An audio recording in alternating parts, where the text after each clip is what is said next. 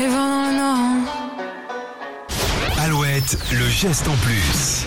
Il y a quelques jours, Nico et Julie nous parlaient du, euh, d'une ONG hein, qui aurait trouvé un système pour nettoyer, débarrasser l'océan Pacifique de ses déchets. Écoutez.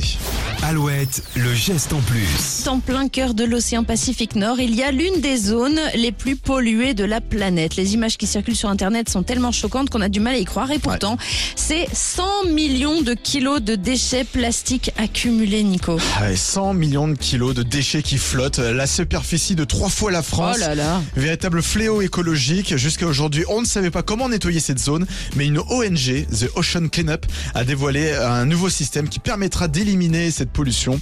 Les ingénieurs de cette ONG ont imaginé un immense filet de 2500 mètres de long capable Wow. de capturer les plastiques flottants. Une zone en, en demi-cercle qui va se remplir et une fois plein, le filet est scellé pour être vidé à bord des navires. Et grâce à cette innovation prometteuse, ils espèrent éliminer 90% des déchets plastiques flottants dans les océans d'ici 2040.